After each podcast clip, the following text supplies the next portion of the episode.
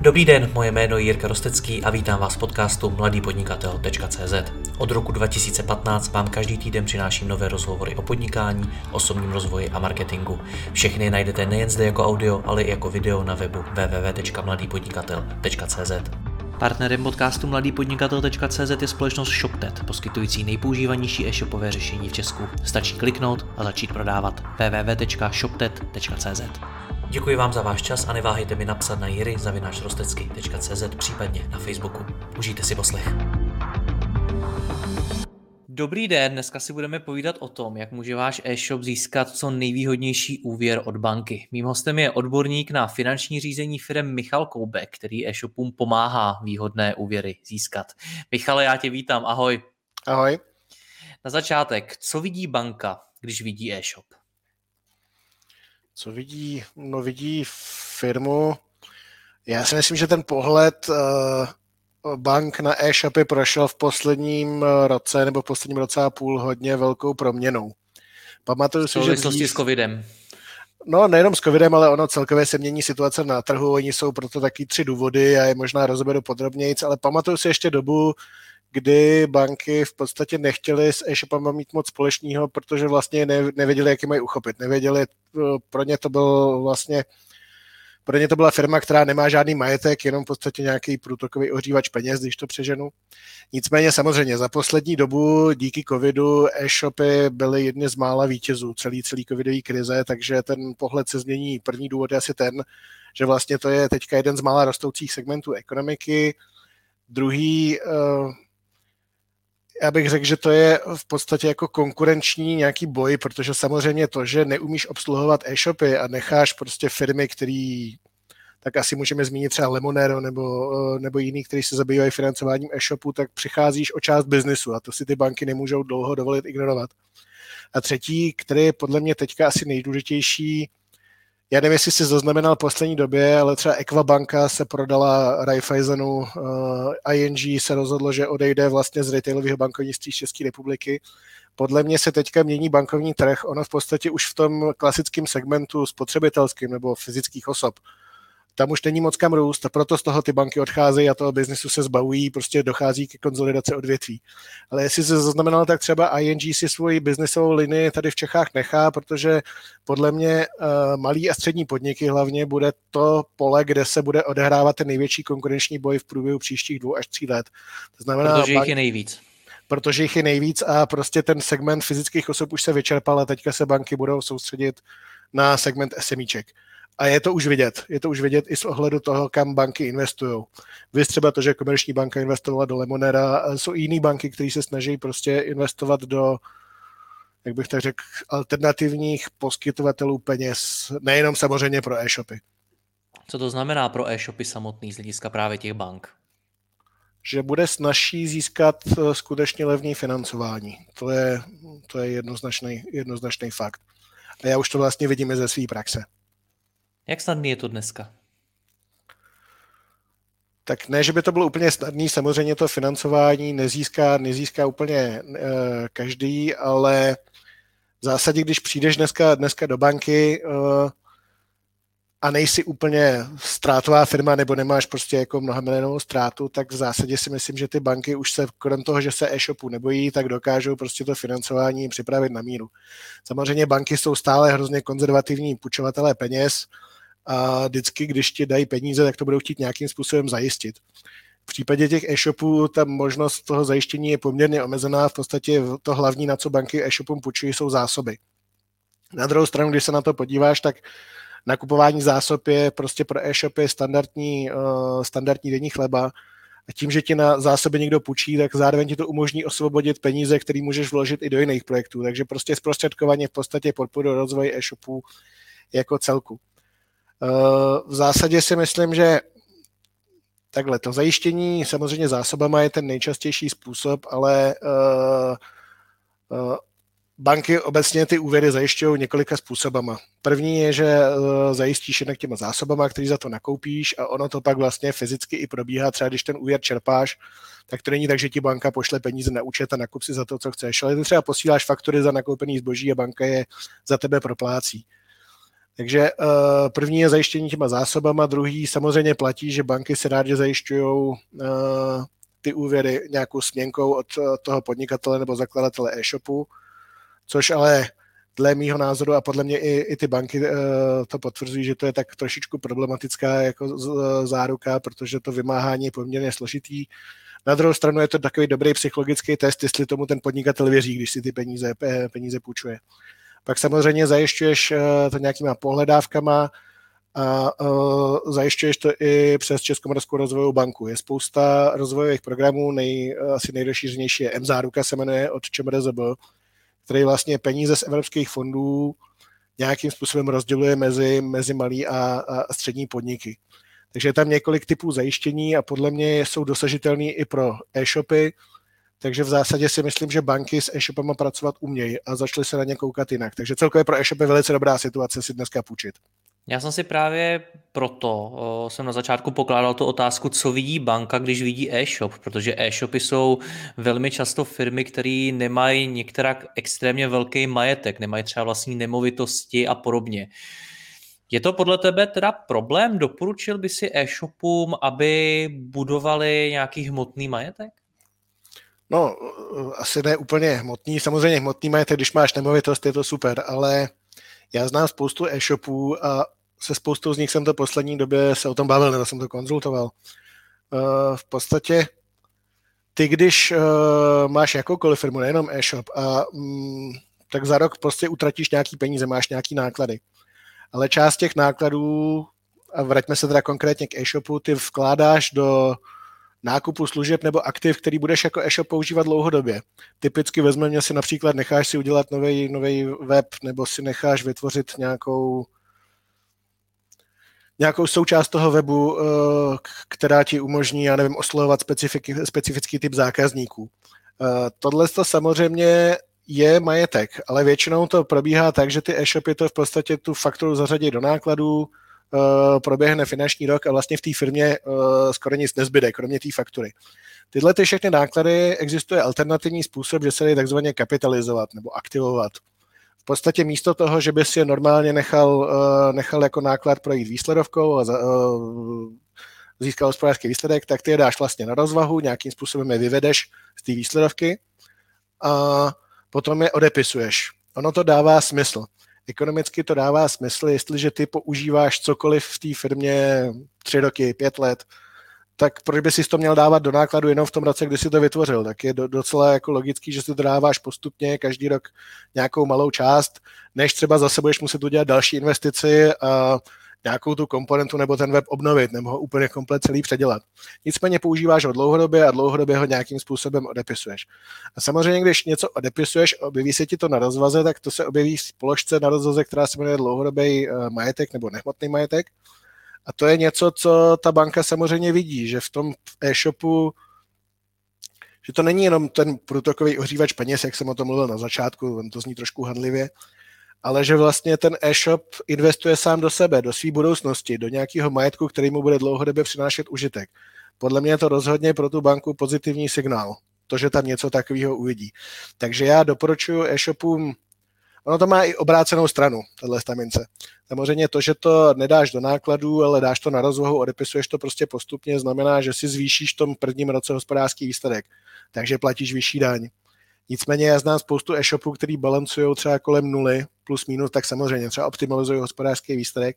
Podle mě třeba e-shop, který by normálně skončil v západu, tak krom toho, že ta kapitalizace je docela vhodný způsob, jak si ten hospodářský eh, výsledek vylepšit, tak já si myslím, že to je prostě takovéhle situaci já bych to třeba stoprocentně udělal. Že bych, eh, protože vím, ze své zkušenosti vím, že vždycky se najde nějaká, nějaká část z těch nákladů, těch faktur, většinou za IT, o který se dá jako říct, že v podstatě má dlouhodobý užitek a že by za tu kapitalizaci stála. Jak se vůbec díváš na to, že řada firm se právě snaží být na konci roku kolem nuly, nevykazovat příliš velký zisk pro to, aby neplatili tolik na daních? Je to z hlediska bank problém? No, neřekl bych úplný problém. Já si myslím, že ty banky chápou, jak, eh, jak to podnikání v Česku probíhá. Eh, v zásadě do, určitý, eh, do určitých objemů je to logický. Když prostě budeš mít firmu sám pro sebe, budeš sám jediný zakladatel, tak asi dává smysl, že ten hospodářský výsledek nějakým způsobem optimalizuješ. Když třeba prodáš podíl investorovi, nebo když vás bude víc zakladatelů, tak samozřejmě si budete chtít dělit zisk a pak vlastně se ztrácí ta motivace pro to, aby každý rok se snažil být někde kolem nuly, ale naopak vlastně je tam silný tlak na to, aby ten zisk byl co nejvyšší, aby se dalo uh, něco rozdělovat na konci. Takže myslím si, pro určitý, určitou velikost firm nebo e-shopu je to typický, ale jakmile se začne jako dělit vlastnictví v té firmě nebo začnou tam vstupovat další a další partneři, tak podle mě ten tlak na to, aby, ten, aby tohle to neprobíhalo, je poměrně velký. Jak velký problém je pro banku to, když je moje firma v mínusu? Když negeneruje zisk? No, v podstatě, když se Zkusím se na to podívat trošičku teoreticky. Pro banku jsou důležitý dvě kritéria, když se kouká na firmu z pohledu zadluženosti. První je, že ten dluh by neměl převýšit určitý, uh, určitou hodnotu aktiv. Neměl bys mít třeba, hm, já nevím, 90% svých aktiv pořízený na dluh. Ta zadluženost ve smyslu celková, toho, co v té firmě je. A pak je druhý pohled na to, jestli ta firma generuje dostatečně hm, velký cash flow, aby dokázala splácet ty splátky toho úvěru. A v případě existují vlastně situace, kdy ty můžeš být v záporu, ale přesto generovat pozitivní cash flow.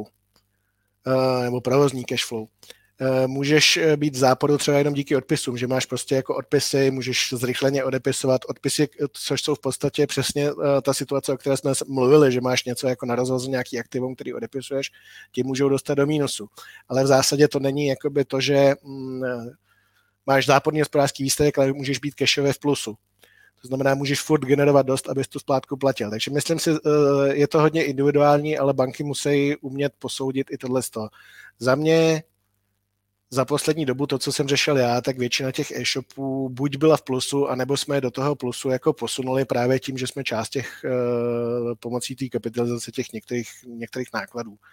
Takže já si myslím, že lepší je samozřejmě přijít s tím, že, že jsi zisková firma, než že jsi v mínusu.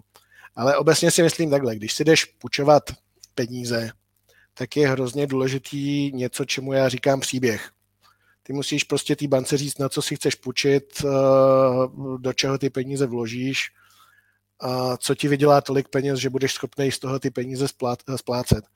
Proto říkám, že vlastně hlavní je, když jdeš do té banky, tak aby si jim ukázal podklady, ať už to jsou finanční výkazy nebo plán nebo cokoliv, který právě vypráví tyhle ten příběh, který, se, se kterým tam jdeš. Nesmí si navzájem ty podklady protiřečit. Takže uh, já si myslím, že je lepší, když jsi samozřejmě v plusu, ale hlavně je dobrý příběh, dobrý plán a hlavně všechny ty podklady musí být tak, že ten příběh potvrzují. Hodně firem, hodně podnikatelů v těch podkladech čaruje a skrývá různé informace, jiný zase se snaží hodně zveličit a podobně. Určitě jsi se s tím taky setkal. Mm-hmm. Je, to, je to dobrá cesta? Myslím si, že není, respektive takhle, určitá míra toho, že se tam já teďka nechci říct, že se tam švindluje v tom účetnictví, to je příliš, příliš, uh, příliš možná uh, silný slovo. Ale to, že tam jsou někdy věci, které tam nepatří, nebo to, že by se některé věci mohly dělat jinak, to nakonec pozná i ta banka. To kolikrát vidím i já, když už jenom si vezmu ty účetní výkazy do ruky. Ani se nemusím jít nějak hluboko do detailu. Takže samozřejmě banka to vidí, uh, ono to nikdy není tak, jenom že pošleš nějaký podklady a oni ti řeknou, my vám dáme nebo nedáme úvěr. Tam probíhá nějaká komunikace, ať už formou teďka nějakých hovorů, dřív samozřejmě schůzek, kdy se, uh, kdy se ten plán probírá, kdy se probírají ty účetní výkazy, banka zadává nějaký doplňkový dotazy a většinou se tam tyhle ty situace probírají. Takže samozřejmě banka to nějakým způsobem vidí. Já jsem se setkal osobně se situací trošičku jinou, a mm, to je jedna z věcí, na kterou si myslím, že bys každý měl dávat pozor. E, když si půjčovat jako firma, ale samozřejmě banka si prověřuje i tebe jako zakladatele. A měl jsem třeba situaci, kdy firma byla zisková, byla super, mohla získat úvěr, ale zakladatel měl třeba dluhy z minulosti, kdy ještě působil jako OSVČ, nebo jiný, který se rozvedl a měl bydliště na obecním úřadě a kvůli tomu vlastně ta firma potom ta, ten úvěr nedostala, protože to pro tu banku byl nějaký jako špatný signál. Proto vždycky říkám, když už teda se potom s tou bankou bavíte, tak takovéhle věci je potřeba vždycky říct. Nesmíte nechat tu banku, mm, aby na to přišla sama. aby se to někdy zjistila, aby to není někde vypadlo z nějakého registru. Že většina těch negativních věcí v těch registrech zapsaná je a je tam poměrně dost dlouho. Co jsou taky nejčastější důvody, proč banka nepůjčí? Proč nepůjčí? protože ji nepřesvědčíš, nebo protože za mě eh, většinou je to tím, že prostě eh, poskytují lidi informace, které se navzájem protiřečí. Vy ten příběh, o kterém jsem mluvil. Ten příběh je skutečně jako za mě klíčová věc. Eh, půjčuješ si třeba, uvedu příklad, když přijdeš do banky a řekneš, já si chci počít na nákup zboží tak v zásadě asi nikdo neotevře náruč a neřekne, no jasně, my to určitě eh, stoprocentně, stoprocentně vám pomůžeme. Eh, byl jsem třeba s firmou, která prostě, její zdůvodnění bylo, my potřebujeme nakoupit zboží, ale my ho potřebujeme nakoupit, protože jsme teďka získali velký distributory. My máme rohlík CZ, máme Bonami, budeme prodávat přes ně, zalistovali nám spoustu zboží a oni po nás chtějí, aby jsme měli kdykoliv v zásobu x eh, kusů k dispozici. A to na náš standardní biznis jako nedává vůbec smysl a my bychom to normálně nedělali. Ale teďka máme takovýhle požadavek, tak potřebujeme si půjčit na tuhle tu zásobu zboží. Nebo jiná, jiný e-shop, který vlastně vyvíjel svoji vlastní linii zboží. Jo? Takže my to nechceme na tu standardní, jako naší operativní nějaký provozní, uh, provozní nákup, prodej a tak dál. My tady děláme nějaký specifický projekt a přesně na něj si půjčujeme. A samozřejmě i ta banka, ona se na to taky kouká očima investora, že chce investovat něčeho, co, co dává, co má hlavu a patu, nebo co dává dlouhodobý smysl. Takže ten příběh prostě je opravdu podle mě jako zásadní, zásadní věc. Takže dobrý příběh je takový, kdy je z něj cítit, že i bez těch peněz od banky přežiju, že vlastně svým způsobem možná ani nepotřebuju. Je to tak? V podstatě jo, půjčuješ si na svůj, na svůj vlastní rozvoj. No to je samozřejmě ideální situace, ale co když to tak není? Co když ty peníze opravdu potřebuju na přežití? Vy zejména v této době. No jestliže eh, potřebuješ na přežití, eh, samozřejmě, vždycky ten příběh dokážeš nějaký, nějakým způsobem upravit, ale jestliže potřebuješ na přežití a teďka uh, vykazuješ takové parametry ziskovosti, generování cashflow, který tu banku nepřesvědčí, tak ho prostě nezískáš. Jestliže si teďka na tom hodně finančně špatně, no tak prostě nejsi jakoby ta cílová, cílová skupina, která ten úvěr může získat. Uh, to ne, ale z mých zkušeností většina e-shopů teďka v této situaci není. Na přežití se většinou úvěry jako ne, neberou, bereš si prostě na nějaký jako dlouhodobější rozvoj. Takže mm, já osobně, kdybych byl prostě v problémech, že znám i e-shopy, které prostě dneska i v dnešní době fungují v takových odvětvích, kdy prostě skutečně jsou v existenčních problémech, tak tam bych to spíš řešil teďka nějakou, nechci asi hibernací, tím, že bych ten biznis skutečně ořezal absolutně na minimum, nechal bych ho přežít a teprve v okamžiku, kdy se prostě zase situace vrátí k nějakému normálu, tak bych to řešil nějakou formou nějakých rozvojových projektů. Ale že bych si půjčil jenom na to, abych měl na výplaty, aby ta firma dokázala přežít, mně to přijde osobně jako vyhazování peněz. Jako, že to nemá ekonomický uh, moc velký smysl. Já jsem se ptal na tu otázku, kdy banka nepůjčí, tak jsem třeba očekával, že řekneš, pokud je ta firma moc mladá, pokud ten e-shop vznikl teprve nedávno. Je to, je stáří firmy kritérium? Bylo, ale už není. Jako samozřejmě je dobrý, když má ta firma nějakou historii za sebou. Ale znám příklad firmy, která má vlastně za sebou rok fungování, ale má takový jako růstový parametry a takový, takový ukazatele obratu a nových zakázek, že vlastně i tehdy ta banka jako dokáže udělat výjimku. Jinak a není, není ta firma sama o sobě výjimka? Trošičku možná je, Uh, ono, možná uh, jsem to mohl říct dřív, ale uh, když vlastně si jdeš půjčit, uh, půjčit do banky, tak většinou je ten, uh, ten proces má nějakou hierarchii. Já konkrétně znám teda příklad jedné banky, uh, ale věřím, že to ve všech bude hodně podobný. Ty v podstatě přijdeš na pobočku, což je asi tvoje první kontaktní místo, pak, když tam nemáš nějaký kontakt uh, někde na centrále nebo to, a v zásadě ten rozhodovací mechanismus je podle obratu firmy. Jestliže jsi malá firma, já řeknu do 10 milionů, tak v podstatě by tě měla umět obsloužit ta pobočka. A ten skorovací model, jak oni posoudí, jestli jsi nebo nejsi, uh, splňuješ podmínky pro to, abys ten úvěr získal, se samozřejmě liší. Čím seš větší, tím jdeš třeba na region, případně potom jdeš až na centrálu, když jsi třeba firma, která má velikost nad 100 milionů, tak už se vlastně s tebou na pobočce uh, nebudou bavit, protože ani nemají vlastně povolení tak, takhle velký úvěry schvalovat. To už no, můžu být ale hrdý, když jdu až na centrálu. to určitě můžeš. Na druhou stranu na té centrále ono platí, že v podstatě čím, seš, eh, čím větší úvěr si bereš, tím víc máš možnost ho ovlivnit. Když podepíšeš smlouvu na pobočce, tak většinou vlastně v té smlouvě nic nezměníš. Podepisuješ typový dokument a v podstatě ho podepíšeš, ber nebo nech bejt. Ale když v podstatě už se bavíš na té centrále, tak tam už se spousta těch věcí v tom úvěru dá nějakým způsobem přizpůsobit. Pardon, teď tomu rozumím tak, že malá firma vlastně vůbec nemá prostor vyjednávat. Na pobočce, když je malá firma a chce si počít malou částku, tak prakticky ne, z mý zkušenosti. Prostě podepisuje smlouvu, kterou, kterou, jí, kterou jí banka dodá. Když jsi větší firma a skutečně dokáže říct, já v podstatě nemám za sebou dlouhou historii, ale dokážu vám teďka ukázat, že za poslední rok prostě rostu obrovským tempem, tak ta banka samozřejmě se na to dokáže jako podívat individuálně nebo dokáže posoudit eh, danou konkrétní situaci. Ale musíš mít to štěstí, že skutečně jakoby tou svojí velikostí nebo aspoň tím svým tempem růstu spadneš do nějakého toho segmentu, kde už může být ten individuální přístup. A co když zase tak rychle nerostu? Protože ty často zmiňuješ právě to kritérium toho růstu, co když ten můj růst tak rychlej není. Je to problém? problém uh, pro to, abys ten úvěr získal, nebo když jsi, když jsi mladá firma? Přesně tak.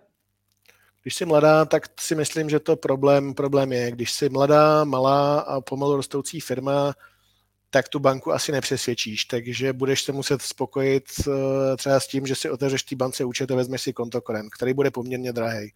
Rozhodně drahý než některý z těch úvěrů, o kterých my se tady dneska bavíme. Uh, jo, problém to je. Dobře, uh, někam mě pošlou. Buď to zůstanu na té pobočce, nebo půjdu na region, nebo na centrálu někam. Co následuje potom?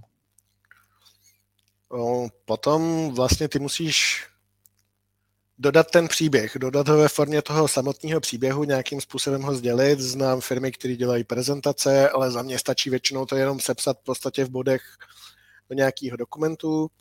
Musíš si připravit účetní výkazy a skutečně věnovat velkou pozornost, že ty účetní výkazy budou podporovat ten příběh, eh, o kterým mluvíš. Eh, pak většinou banky vyžadují, když posuzují tvoji zadluženost, tak chtějí třeba vidět časovou strukturu tvých pohledávek nebo závazků. Z mý zkušenosti časová, to je taky, jako když vezmeš pohledávky třeba do jednoho měsíce, do dvou měsíců, do, do tří, do půl roku, eh, do roku a tak dále. Většinou u e-shopu pohledávky nebývají problém, protože ten biznis je poměrně eh, rychle se kroutící a žádný pohledávky dlouhodobí vlastně nemají.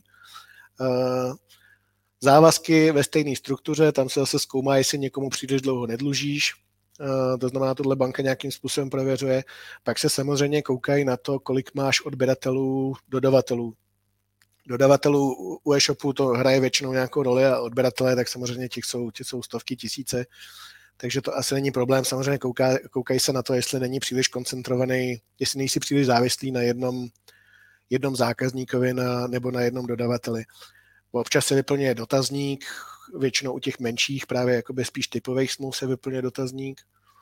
No v zásadě, když tohle to všechno sebereš, tak uh, pak většinou probíhá jedno kolo nějaký diskuze, buď to s nějakým, se tomu říká key account manager, i když dneska už v těch bankách to má jako jiný názvy, ale někdo, kdo tě má na starosti, většinou ještě s nějakým riskovým analytikem a pak v podstatě do několika dnů eh, dostaneš, dostaneš výsledek. Jestli ano nebo ne, většinou dostaneš nějakou indikativní nabídku a po té indikativní nabídce se pracuje na smlouvě, která se nakonec podepíše. Jak dlouho to celý trvá? Nejkratší, co jsem zažil, bylo 10 dní, plus minus. Samozřejmě to byl jako předpoklad... fakt rekord, nebo to plus minus tak většinou je to byl rekord, protože za mě většinou je velký problém dát právě dohromady všechny ty podklady. Že třeba není ještě hotová účetní závěrka. Zrovna v tomhle období jsem řešil několik firm, kdy jsme museli rychle dodělat, eh, dodělat závěrku eh, výkazy z roku 2020, protože to prostě ze strany té banky bylo, eh, bylo podmínkou. Chtěli vidět uzavřený loňský rok. Co je zajímavé, tak většinou nechtějí banky ani moc jakoby plán do budoucna. Ono to souvisí s formou těch úvěrů. Že když si bereš eh, úvěr na zásobě, tak on to v zásadě není dlouhodobý investiční úvěr. Ono to má většinou formu eh, revolvingu, což je úvěr, který načerpáš a teoreticky bys ho měl během roku zase splatit a pak ho znovu můžeš vyčerpat. což uh, takhle je vlastně ten produkt strukturovaný v praxi, to tak úplně vždycky fungovat nemusí. Dá se to vždycky nějakým způsobem přesjednat. Ale většinou dlouhodobý plán banky nechtějí. Chtějí vidět hlavně tu aktuální finanční situaci. Se ještě dostaneme k, tom, k těm různým typům produktů, který já jako firma můžu využít. Mm. Ještě mi řekni, k těm informacím a ke všem těm datům, který ty banky chtějí, proč to chtějí tolik? Protože některé ty věci, které jsi zmínil, tak mi přišlo, že snad ani nemusí o té firmě a o její schopnosti splatit ten dluh tolik vypovídat. Přes toho ta banka chce?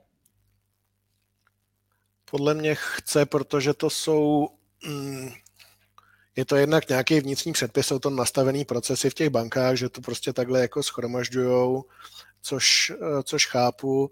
Potom eh, v podstatě, když ty si bereš ten úvěr, tak zároveň s žádostí úvěr se odesílá žádost i na čem rozhodl o to, aby ti přidělili tu eh, garanci z nějakých těch evropských fondů.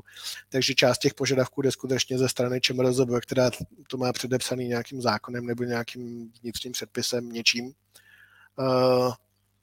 Myslím si zrovna, že třeba když chceš vidět koncentraci dodavatelů, odběratelů, to je něco, co může jakoby to uh, mít vliv na to, jak ocením riziko tebe jako konkrétní firmy nebo konkrétního e-shopu a to jestli někomu dlužíš uh, víc než 360 dnů, jak to si myslím, že je zrovna taky docela důležitý parametr.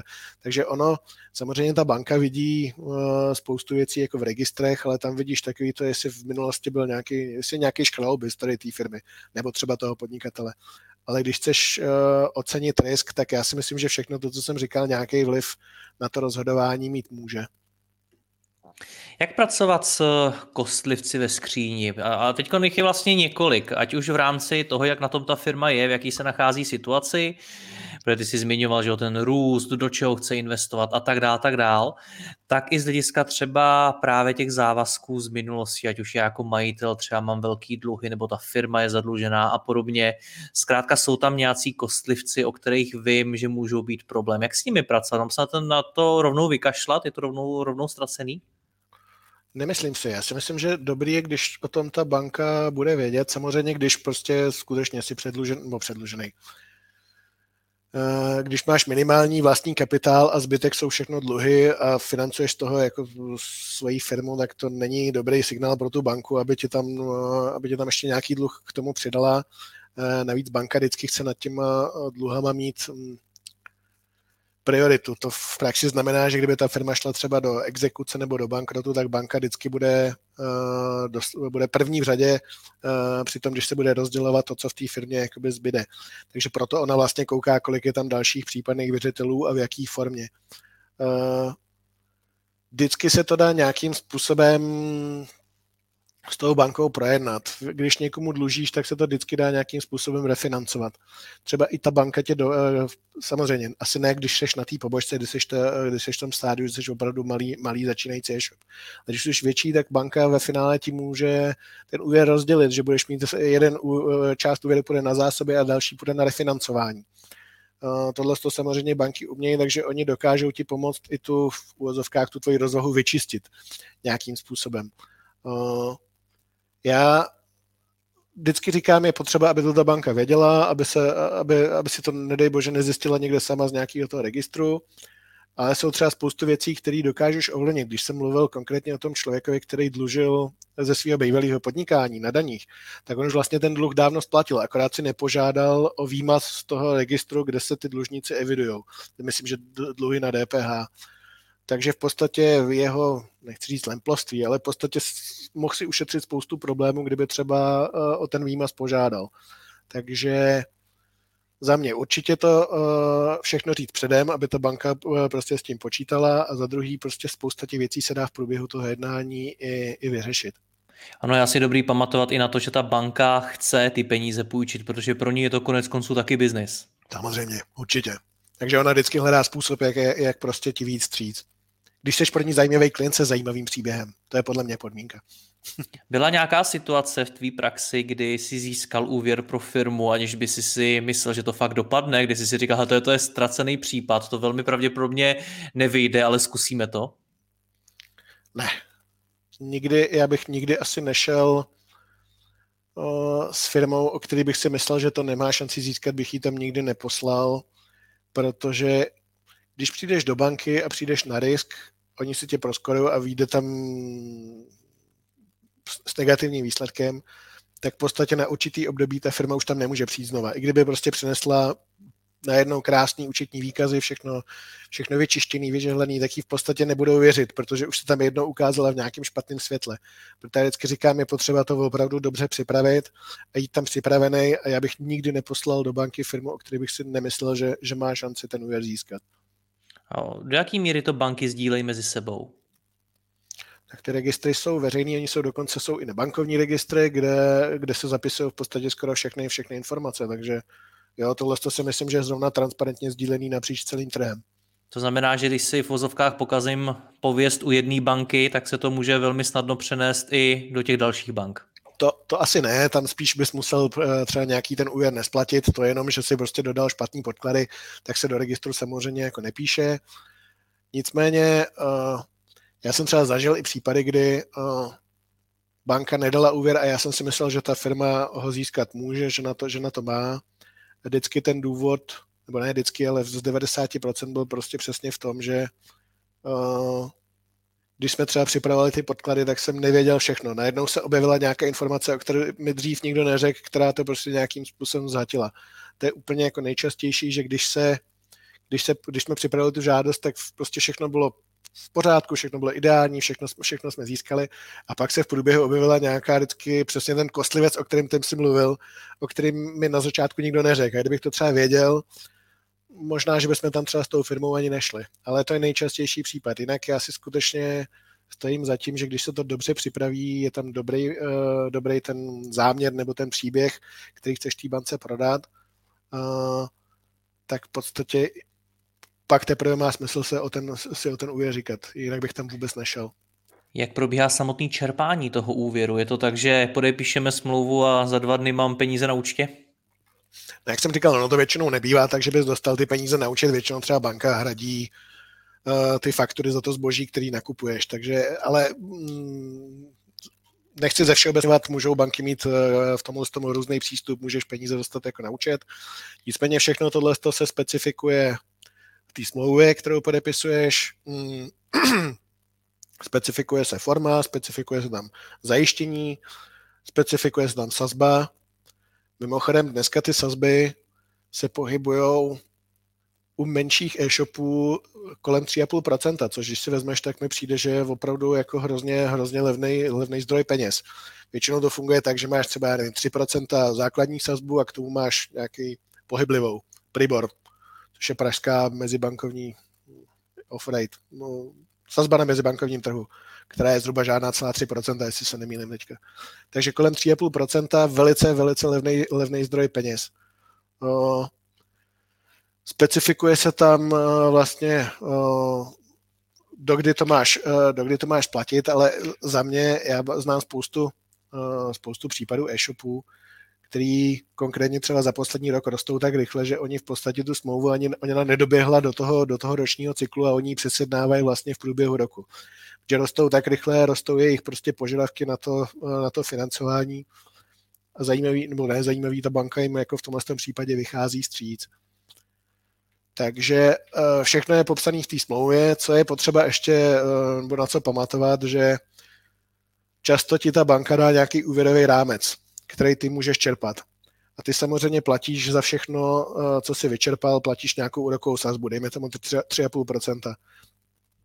Ale zároveň platíš i nějakou sazbu za to, co si nevyčerpal. To znamená, ten rámec, který ti ta banka drží, ty platíš i za to, že jsi eh, určitou část úvěru nečerpal, to je, myslím, že se tomu říká rezervační poplatek, takže v podstatě, když budeš, budeš počítat, tak je to nejenom to, co jsi ve, ve, ve skutečnosti půjčil, ale vlastně celý ten rámec toho úvěru, který ti ta banka přislíbila, je nějakým způsobem spoplatněný. No a důležitý je, když si bereš úvěr, tak ne vždy, ale ve spoustě případů ta banka, jeden z jejich požadavků je třeba si převed do banky platební styk. Jo, aby, aby tam prostě probíhal nějaký. To byla uh... moje další otázka. Mnohokrát jsem slyšel, myslím si, že i ty si to v některých našich rozhovorech uh, zmiňoval, že je dobrý první jít do banky, u který skutečně vedeme účty a ona vidí tu naši transakční historii.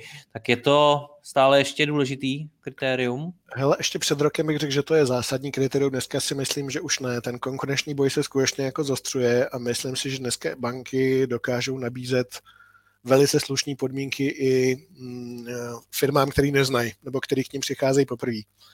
A je to skutečně tím, že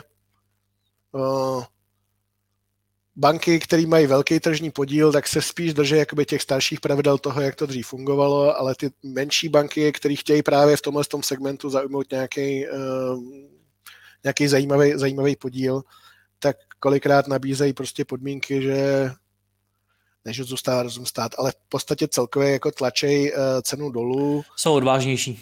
Jsou odvážnější a nabízejí celou řadu služeb. Ono to ne, nekončí třeba jenom jako uh, tím, že ti dají úvěr, ale uh, v těch bankách jsou třeba leasingové společnosti, jak jsem se setkal s tím, že kromě toho, že ti dají úvěr, ti dají třeba i leasing na auta nebo na nějakou technologii potom jako dál, že mají i leasingovou společnost, takže mm, v podstatě jsou banky, které jsou agresivnější a ty pomalečku se ty pravidla v tom odvětví měnějí.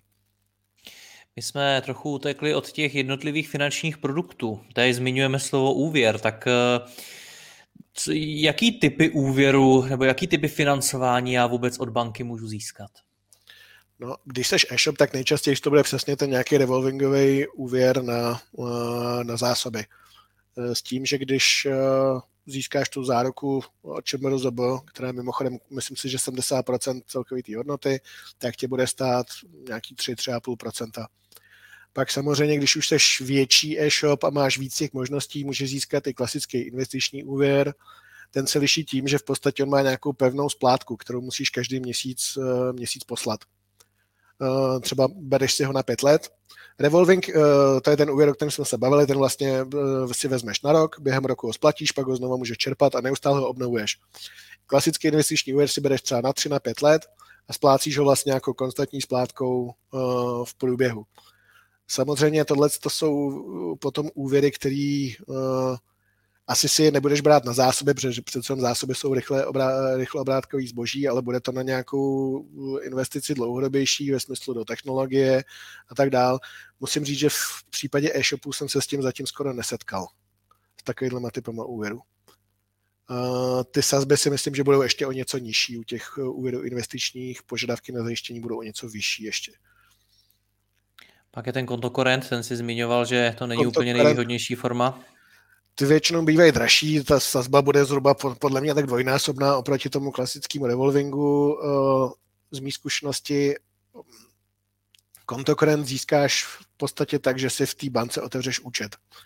Ta banka v okamžiku, kdy si nějaký SROčko nebo když si nějaká firma si tě oskoruje, udělá si něco jako předběžný, mm, předběžný rámec, v podstatě je to analogie toho, co ty máš eh, jako fyzická osoba v elektronickém bankovnictví. Předschválili jsme vám úvěr ve výši milion. Tak něco podobného funguje i vlastně i pro ty firmy, takže ten kontokorent v zásadě musíš samozřejmě o něj formálně požádat, ale myslím si, že v okamžiku, kdy už přijdeš do té banky, ta banka si tě uh, nějakým způsobem předskoluje, tak už tam v úvozovkách nějaký takovýhle kontokorent máš. Tam je potřeba jenom vědět to, že to je skutečně jakoby poměrně drahý, uh, drahý zdroj, na to, aby si z toho třeba financoval nějaký dlouhodobý projekt, je to podle mě jako nevhodný. A pochopil jsem z toho, co jsi říkal, že se vyplatí zajít do více bank a neřešit jenom banku, porovnat nějakým způsobem ty nabídky. Myslím si, že jo, je to v podstatě, když už si připravíš ten příběh, připravíš si podklady, tak jako nic nebrání tomu, aby, aby si to poslal do několika bank najednou. Včetně třeba té banky, u které ty seš. Na druhou stranu já vím, že o, většina e-shopů u nás má, má FIO, což není úplně taková ta banka, eh, která prostě je známá tím, že by eh, nějakým způsobem úvěrovala eh, silně střední podniky. Já osobně bych zkusil vlastně celou velkou pětku, myslím, že to dneska u nás je v podstatě ty největší banky, které skutečně mají jako do rozvinutou divizi korporátního bankovnictví. Za mě jsou dvě, dvě banky, které jsou dneska dravější, přesně které chtějí jakoby za zaujmout uh, nějaký ten podíl na trhu a pak jsou banky tradiční. Uh, já mám třeba dobrý kontakt v, Unicredit Bank, takže prostě uh, doporučuji zákazníky tam. Ale v zásadě si myslím, že dřív nebo později oni ty podmínky vlastně budou všude, všude hodně podobný. Nicméně můžeš získat skutečně tím, že prostě dostaneš nabídku od té dravé banky, která si tě oskoruje nějaký, nějakým způsobem trošičku jinak, protože ty procesy v těch bankách se samozřejmě liší. Takže určitě doporučuji obejít si několik a vybírat si z několika nabídek, nesoustředit se jenom na jednu. Pojďme to shrnout na závěr, řekli jsme to poměrně hodně, tak pokud chci získat eh, bankovní financování pro můj e-shop, tak eh, jak mám postupovat? No, já bych začal s tím příběhem, že bych si ho připravil, vymyslel. Uh, začal bych si připravovat ty podklady, o kterých jsme se bavili, a věnoval bych opravdu nejvíc času tomu, aby ty podklady odpovídaly tomu příběhu. Uh, když třeba Uh, uvedu příklad, kdybych dělal nějaký plán nebo prognózu na příští dva roky a řekl, že si chci půjčit na zboží, který bude mít vyšší marži, tak ty výkazy musí ukazovat, že ta marže skutečně poroste v čase. To znamená, musí to tam být v těch výkazech, v těch podkladech vidět. Uh, tohle to je, pro někoho to může být složitý, když prostě uh, nebudeš vědět jak, no tak jako najdeš někoho, kdo ti pomůže, ale v podstatě tohle je fakt jako nejklíčovější část. Uh, potom samozřejmě obejít si ty banky, za mě, když mám nějaký osobní škraloup nebo když vím o nějakém kostlivci, který v rámci toho procesu může vylíst, tak je lepší to vždycky říct. Oslovit několik bank najednou a takhle. Za mě bych vždycky mm, vybíral asi bych se neřídil vždy úplně podle ceny, navíc si myslím, že ty e, podmínky od těch bank budou ve finále hodně podobné, že by se neměly až zas, až zas tak lišit ale vybíral bych si i podle těch dalších služeb, nebo to, jestli mě ta banka bude nutit eh, k tomu, abych si přesně třeba převedl platební styk a otevřel si všechny účty prostě jenom u nich, tak je to něco, co může prostě, už to mám nějaký v tom e-shopu nastavený, je to něco, co může být uh, taky negativní faktor, takže na to bych si určitě dal pozor, ty nabídky bych si porovnal, ale nekoukal bych jenom na cenu nebo na tu úrokovou sazbu. No a uh, si myslím, že, že asi vše jenom pak hlavně splácet ten úvěr. Když už do toho jít, tak pořádně. Když už do toho jít, tak pořádně, přesně. Michal, já ti děkuji za rozhovor, měj se hezky, ahoj. Ahoj.